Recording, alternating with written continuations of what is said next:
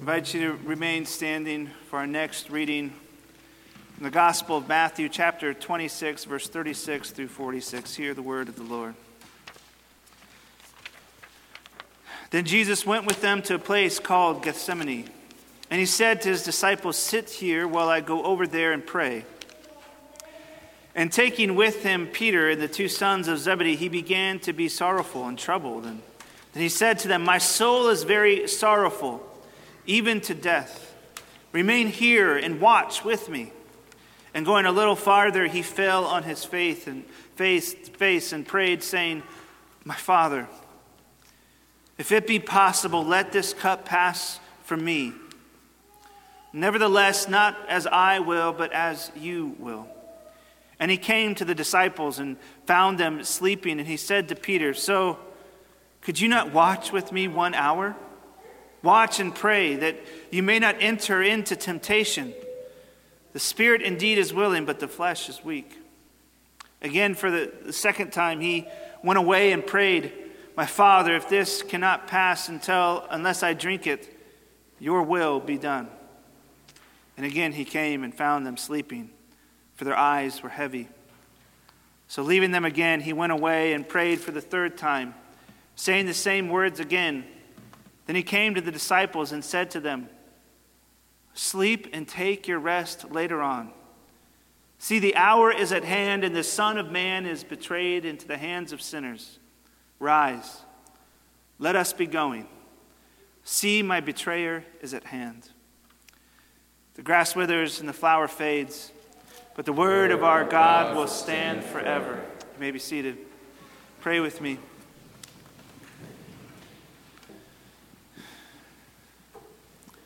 God, we give you thanks for this evening that we could come, that we could listen to these stories that we've likely heard before. Give us fresh ears to hear. May your Spirit speak to us by the power of your word.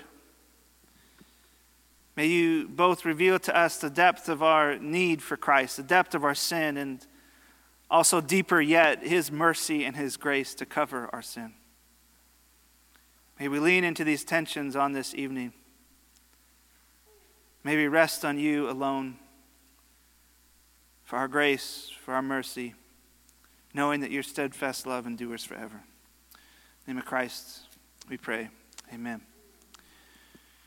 You know, this scene of Jesus in the garden is one of those passages that's always been really intriguing to me. There's so much going on in a passage like this from Jesus praying the prayers that he prays three times to you know, even other accounts of this narrative, you find Jesus so intensely praying that he's sweating drops of blood to, to the disciples, I'm sure we can all relate with, falling asleep multiple times.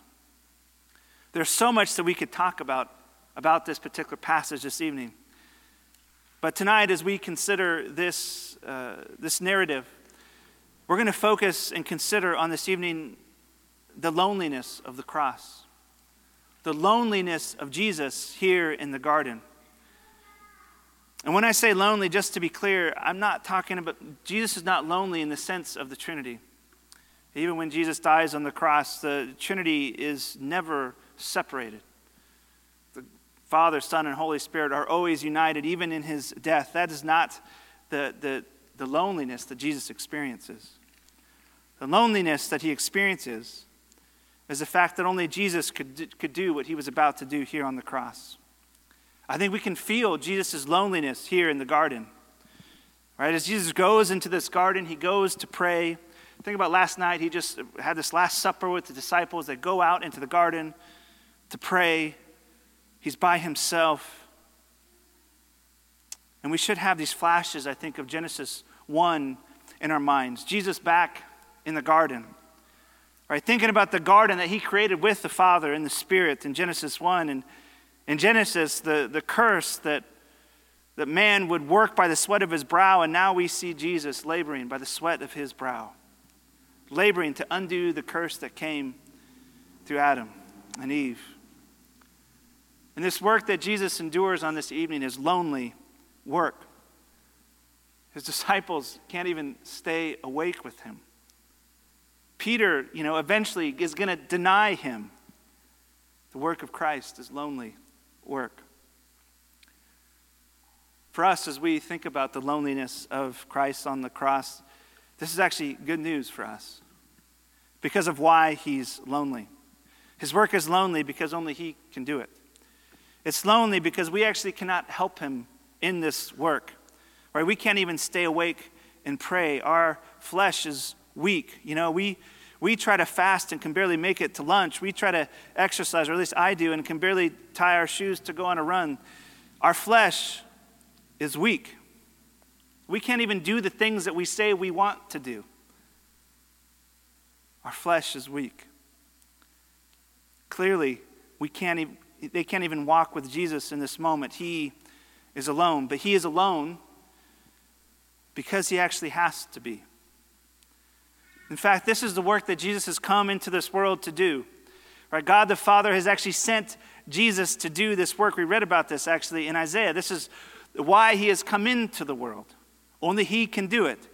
You know, Romans chapter 5 is, gives us a great picture of this truth and unpacks the theology behind this in a beautiful way, but a, a short snapshot from Romans 5, from verse 17 through 18, says this For if, because of one man's trespasses, speaking of Adam, death reigned through that one man, much more will those who receive the abundance of grace and the gift of in the free gift of righteousness reign in the life through the one man, Jesus Christ.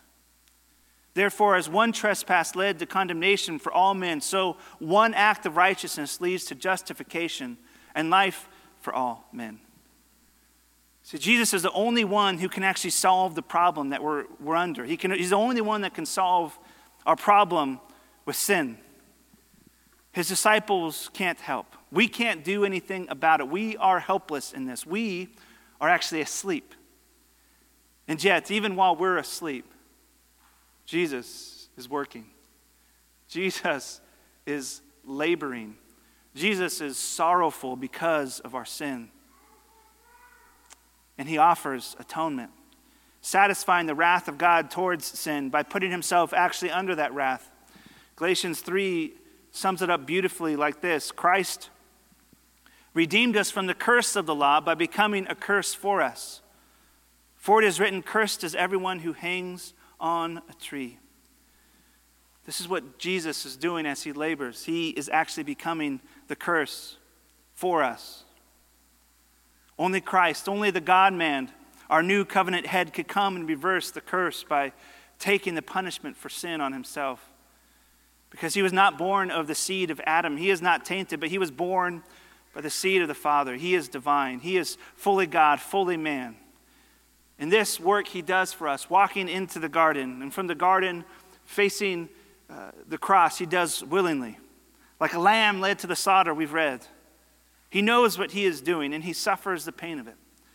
He suffers the agony of it because he has a deep, profound love for you.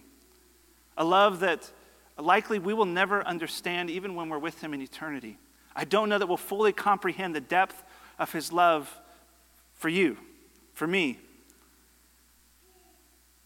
But it's hard for us to accept this sometimes because we like to earn this kind of thing. We don't like when other people suffer on our behalf, do we? No, I want to suffer on my behalf. You don't need to bother yourself. But this is the one thing that we actually have to sit out of. This is not our fight to fight, this is His. You can't save yourself from sin, from your sin, from the effects of sin in your life. You can't save yourself from death.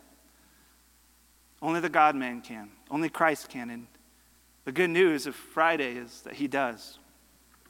The amazing truth about this evening is that the victory of sin and death is not a partial victory, but a complete one. One uh, favorite theologian Herman Bavinck writes this about this night that Jesus obliterates the sins so completely that it is as if they were never committed. It banishes wrath and causes God's face to shine upon his people in fatherly favor and goodwill.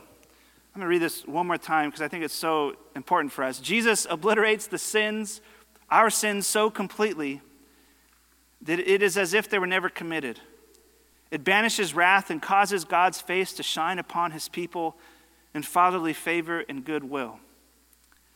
This is the effect of the work of Christ on the cross. It's so effective that for those who believe in Jesus, it's as if you never sinned before. Your sin is obliterated, it's destroyed, it's consumed.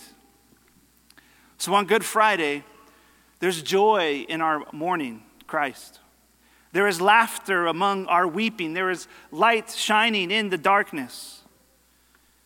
But perhaps on Good Friday, we stare a little harder at the darkness, not to manufacture guilt, not to try to earn something, not in some sort of self pity party, but to see more deeply just what Jesus has accomplished, to see more deeply what he has done. He wasn't playing games. Our sin is not a small thing. The effects of sin in our world is no small thing. You've all experienced both sides of this coin. But Jesus cared enough about your suffering. He cared enough about your sinful struggles. He cared enough about your struggles in addiction and bitterness. He, he cared enough about your battles with cancer and trying to get pregnant and anything else that burdens you. He cares enough about those things to come and die himself, to bring those burdens on himself on the cross, to take care of them, to obliterate sin. His soul is not sorrowful here in this passage because of his own sin. Uh, he is spotless. It's because of yours and mine. Our sin, the effects of sin, the effects of being in a fallen world has caused Christ, the creator of all things, to be sorrowful because he loves you. It breaks him. Quite literally, this causes him to be broken on the cross. And there was only one way for this to be dealt with God had to come in the image of a man to be made flesh to bear the sins of the world. And the beautiful thing is, this worked. His work works. Our sin is taken care of. And if your faith is in Christ, your sin is no more. Fully, completely, full stop, it is taken care of. And although we still actually feel the effects of living in a fallen world, death will not be our end, but life will.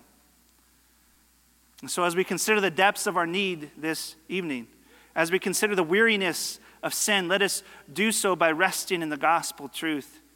Let us hope that, that in Christ's loneliness, his loneliness is there because it's only work that he can do. So, even in a, in a moment, as I pray and as we move on to the next scene in our service, we're going to feel this dissonance even more this evening as we continue to go down, descend even further than we already have in considering the death of Christ. But again, we do this not to make ourselves to be worthy, not to feel bad for the sake of feeling bad, but to be sober minded. That we can be sober minded about the reality of sin and our need for Christ. His work is lonely because it's only work that He can do. May we be a people who see soberly the depths of our need for Christ in every area of our lives. And may we depend on Him alone for our hope, for our joy, for our salvation. Amen. Pray with me. Christ, we give you thanks for your work on the cross, work that is beyond our full comprehension and understanding, and yet work that we can understand because you have redeemed us.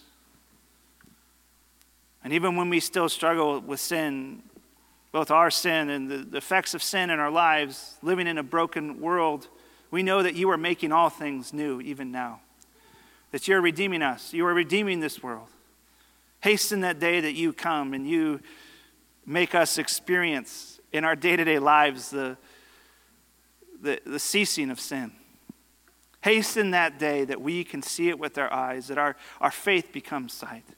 Until that day, may we hold fast, may we walk in faith, and may we be sober minded as we consider our need for you. In the name of Christ, I pray. Amen.